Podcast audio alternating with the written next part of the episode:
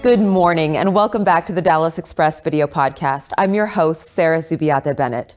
Dallas is renowned for its vibrant economy and as a thriving hub for businesses. It is noteworthy that within Dallas proper, we've seen a trend of businesses gravitating towards the suburbs. But every challenge presents an opportunity. Today, I have the honor of introducing you to a titan in real estate development and finance, Mister Scott Beck. He's navigated through a labyrinth of challenges with Dallas City Hall, demonstrating resilience and determination. As a chairman and C E O of U T B Financial Holdings, Scott helms the parent company of the distinguished United Texas Bank. His past associations with top-tier financial institutions have enabled the successful financing of monumental projects across the U S, totaling billions. Beyond his banking accomplishments, Scott serves as the C E O of Beck Ventures and as a managing partner of Anthem Development. Over a span of twenty-five years, he masterminded the development of Trophy Club, a sprawling three thousand five hundred acre mixed-use city. Before these commendable feats, Mister Beck's expertise shone at prestigious institutions like J P. Morgan Chase, Ernst and Young, and others.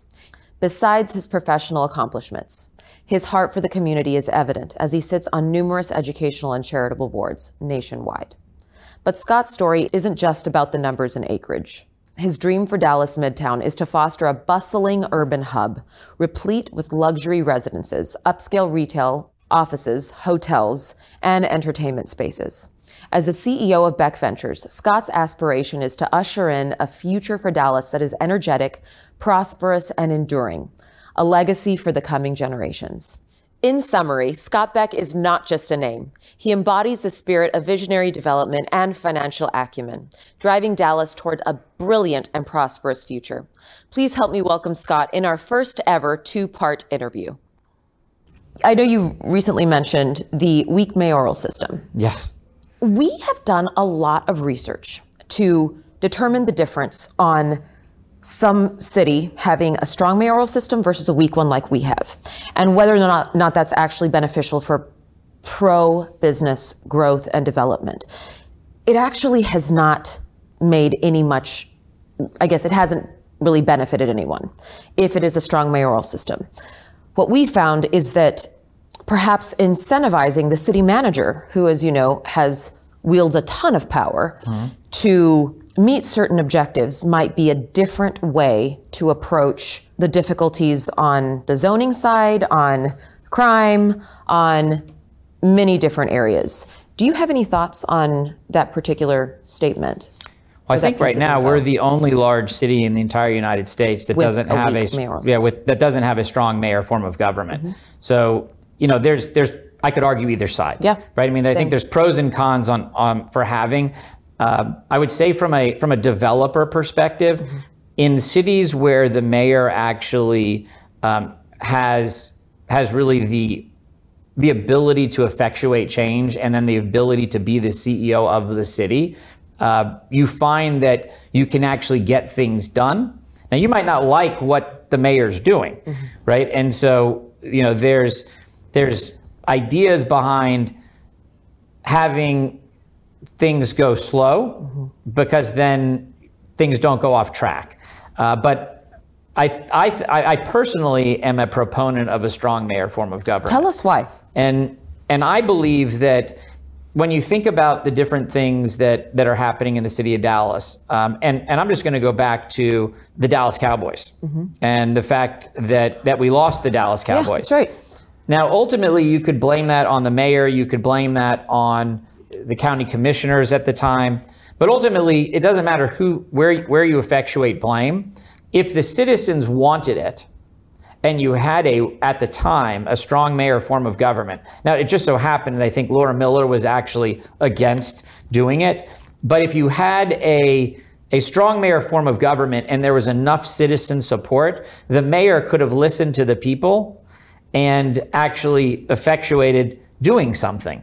Um, it, and, it's not a veto, right? No, no. A strong mayor form of government is you are the C E O of the city. Mm-hmm. So there is no city manager. So what happens is, is you, you would have assistant city managers still that are running That's all right. the different departments, exactly. right? But, but the person that those city managers report to is the mayor of the city. And so, you know, you can look at places like Chicago where it's a disaster, mm-hmm. right? And you can look at places like Fort Worth that are getting great things done yep. by having a strong mayor form of government. And so, you know, you we can argue as a city as to, is a Grow South initiative good or is it not good? Um, you know, at the time when Mike Rawlings was the head mayor. of the head of the city, when he yep. was the mayor, you know, he was very in favor of that. Mm-hmm. Um, and again, I'm not I'm not here to say whether that's a bad idea or not. It's just that it was his idea. Yeah, it was. He was there for eight years and unable to do it. Mm-hmm. And why? Because he was not the C E O of the city. Yep. But I think in a city as large as the city of Dallas and the complex problems that we have at the city of Dallas, um, we need to be looking at at a mayor that can be the C E O. And ultimately make the hard decisions. I mean, these decisions aren't going to get easier over the the next fifteen years with artificial intelligence, with an aging infrastructure in the city of Dallas, uh, with infighting. I mean, there's there's all types of things that you need to have, in my mind, a strong mayor, or certainly, and we're going through this review right now of our city constitution, I think it's called. That's right. Um, and the charters, the right? City charter, that's yep. right. And, you know, when you look at that city charter, and and ultimately make the decisions as to what the changes should be made. Mm-hmm. You could stop short of doing strong mayor, but you could certainly do line item vetoes for the mayor. You could have the mayor have vetoes on the budget. That's right. I mean, you could do all kinds of things that get you closer to a strong mayor without actually having the mayor be the C E O. Um, again, my personal belief is, is that you should have a strong mayor form of government and be just like all the other large cities where closely approaching one of the largest cities in the country. And so it's I think it's it's well timed for us to evaluate that. And, you know, ultimately we have to do it anyways every ten years. It's in our charter. Yeah. So that's what's happening. You know, the strong mayor form of government component was actually championed last by Laura Miller. That's right. And she was actually saying, hey, I'm not it's not even going to go into effect while I'm here. So I'm I believe in it so much. But I think it's the next person. Mm-hmm. So I'm not trying to wield power for myself. I'm just saying this is the way that it should be. Mm-hmm. Um, what I believe, though, whether it's the strong mayor form of government, it's line item vetoes, it's just various charter amendments, it's the messenger that's the important component. Yeah. Because we are such a, a divided and fractured city. Um, and you know, ver- most people that live in various districts in the city haven't even necessarily been to all the districts in the city. But certainly that that doesn't help from a divisive perspective, especially yeah. when you're trying to do a constitutional amendment. Yeah. And, and you know, our city seems to be divided between haves and have-nots. I know. Um, between I know. ethnic, ethnic, racial divides. Um, and I think that was part of the, the benefit that we had with Eric Johnson at the time is, is that he really actually represented the divide. Correct. Right? So he grew up he in really South did. Dallas. He went to private school Greenhill in North Dallas. Yep. Um, you know, so he really lived on both sides of the divide. Yep. Um, and I think that that was, that, that was a special time in our history. Correct. Um, again, without getting into politics, whether you like him or you don't like him or you like his politics I or like not. Him. I do. You know, so that's, I um, do. I so, like him. But I like um, most people. and, and, and he was a couple of years younger than me at Greenhill. So as yeah. a person, right, I like him. Yes. I think he's a good person. Yes. I think he's a great human being. Mm-hmm. And, you know, he's obviously a politician. So people are going to be on either side of the aisle related yeah. to what they think about him. Uh, but I think as a, as an actual person, he's a great he's he a great is. person. Yep. Uh, and so, you know, ultimately though, from a from a political divide, it, it it should be tantamount to if Laura Miller was championing that. If you hear from Mike Rawlings that he basically thinks that various changes, I think he stopped short of saying a strong mayor form of government, but he's very in favor of of vetoes. If you were yep. to talk to most of our modern day mayors of this city, they would say we have a broken system. Mm-hmm. Uh, and so, and these are things that you're supposed to evaluate every ten years, and we're here. We're here. Um, and so let's do it. Yeah, let's evaluate it. Let's right. do the tough work. Yeah. Um, and I think citizens should get involved and, and try to understand what it means for the city because taxes are going up. Yep. Right? It's getting more expensive to live here. It is. So we should pay attention to what's going on. If you want a lesson in how to basically get cohesion uh, amongst a body, you should, you really talk to Linda Koop, mm-hmm. right? She is a consensus builder and um, and it and it takes strong leadership and consensus building to get things done, especially, you know, in a city as large as, as Dallas is. Um, and she preceded Rep Lee Kleinman, and then Janie Schultz, right? Correct. Yeah, it was okay. it, she she she uh, she was there, and then before her um, was a woman named Lois Finkelman. Okay. Um, so so that was really kind of the procession that, okay. that that's gone on, and and really each person in that chain all really followed the same suit in terms of how things how things ultimately got accomplished. Uh, you know, at the city, which is the person who usually ends up being the next city council representative usually is on the park board or they're a C P C commissioner. Yeah. And so it, it really is kind of almost like an anointed one. Mm-hmm. Um, and, and this goes throughout the whole city for each for each district. So, you know, the citizens that are end up voting for someone are really voting for someone who's kind of been part of just the machine for years. Mm-hmm. So Tennell Atkins did a great job in his district out in, down in South Dallas. He said, we're going to focus on Brodsky's deal of Southwest Center Mall, which ultimately they decided to not call Southwest Center Mall and decided to continue to brand it Redbird Mall, which I grew up here in Dallas, and that's what it was already called. I don't know why they changed, were changing the name to begin with. Um, and so, you know, the idea, though, is, is that he focused on that. So he said... Peter did? Peter Brodsky? Well, Peter Brodsky focused on it because Peter invested that's in it. That's right. I know, Pe- yeah, yeah, yeah. Peter's now sold that's sold right. the property. Correct. Um, but he focused on it, and and but more importantly... It's that Tennell Atkins, the city, Tennell you know, Atkins. The, yep. Tennell Atkins, the city representative for that area, said, "I'm going to focus on this project," mm-hmm. right? Irrespective, obviously, he focuses on other things, I'm sure, mm-hmm. but that project got thirty, forty million dollars mm-hmm. in grants from the city of Dallas, and so since they received that that money, that helped in you know. make that project go mm-hmm. and the infrastructure around that project that that project needed to have. But ultimately, when you're doing it, and this is part of kind of how um, private versus versus public works. So when the city's doing a project for themselves, they are talking in and amongst themselves to decide how to, what is the appropriate way to upgrade the sewer line, right? Should we blow it up in place? Should we dig dig a tunnel underneath it and put a new one in place? Um, you know, these are infrastructure issues, and a lot of times the plans are written on like parchment paper, mm-hmm. um, if you can even find the plans down at the city for whatever it is that you're trying to do. Because yeah. this stuff has been put in place forty, fifty, sixty, eighty years ago. Uh, and and then not only does that get put in place, but then the telcos put their stuff on top of it. And, you know, the gas line gets put on top of it. And, you know, you just start layering all of these things, fiber optics. And so consequently, When when you when a private company has to put in a public infrastructure project, they're going back and forth with the city.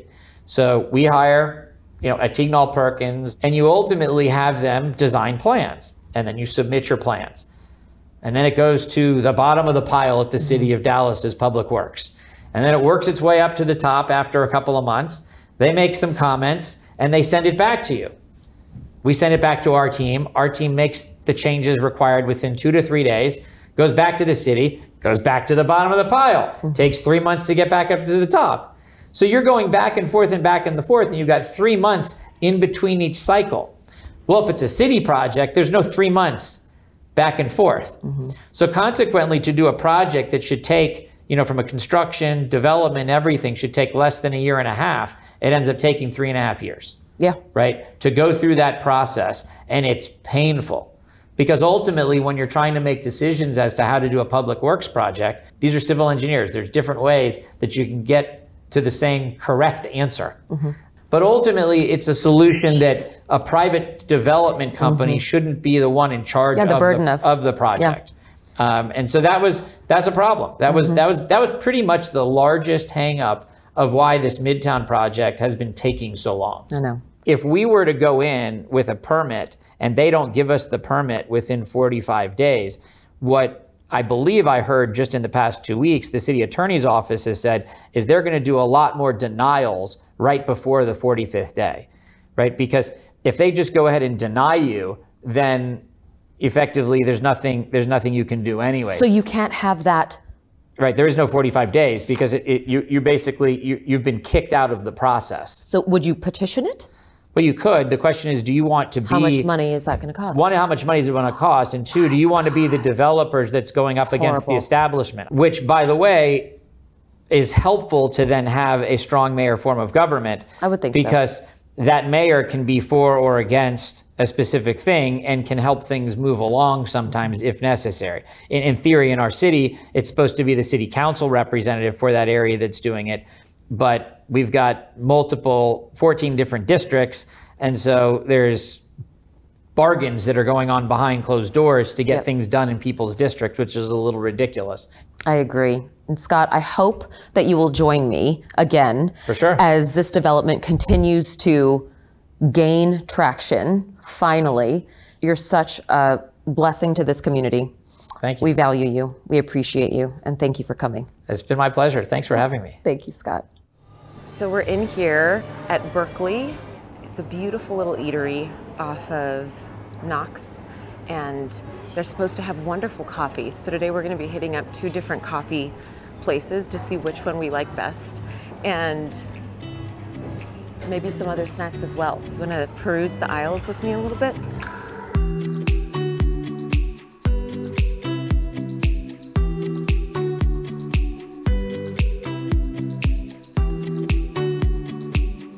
There's vegan yogurt, chia pudding.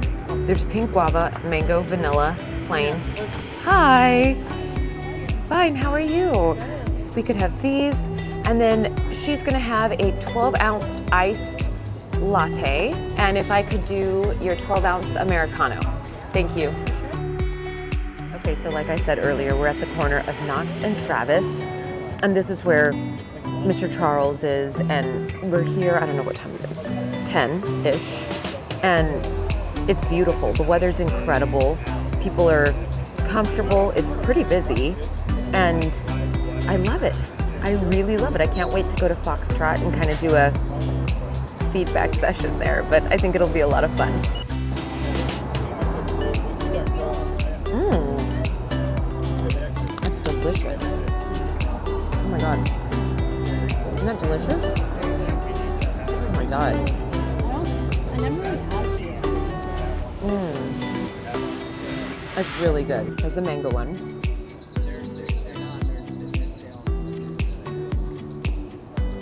It's good too.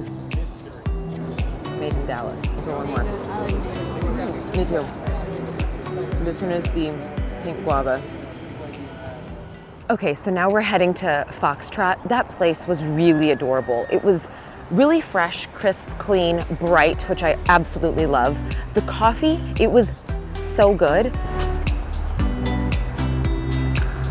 Okay, so now we're here in front of Foxtrot. It's really cute. It has a similar vibe to where we just were at Berkeley Market. Um, I think we might also stop by Stag Provisions. I always get stuff for Monty in here, and he actually likes it. So first, Foxtrot, here we go. But similar, comparable stuff. So chill chips, yes. It's just a perfect little neighborhood spot. I'm gonna get this one since we tried the other one. I still have this little bag here, but oh, that's cute. Foxtrot water. Oh, I've never tried that. Luna Bay hard kombucha, grapefruit jalapeno. It smells like it smells like fall. Oh wow! It smells like fall. Smell it. Okay, so breakfast tacos is always a win for me. Do you want a breakfast taco? Maybe one, a breakfast taco, because we're kind of pushing lunchtime. Mm. This stuff is bomb. They have the nitrogen tanks in the back. It's, I guess, like an iced oat latte, but with nitrogen. It's fabulous. And now we're gonna go ahead and sample this matcha chia pudding. Good coconut milk, matcha, green tea. Let's see what it tastes like. I love it. I love it. I love it here. I love it. It has my heart. This nitro oat milk brew is to die for. This coconut matcha chia pudding, clear winner for me. I absolutely love uh, that nutritional label. It's just nice and clean, which I always try and opt for. And yes, I highly suggest that you come to those places, but for me, probably try Foxtrot first.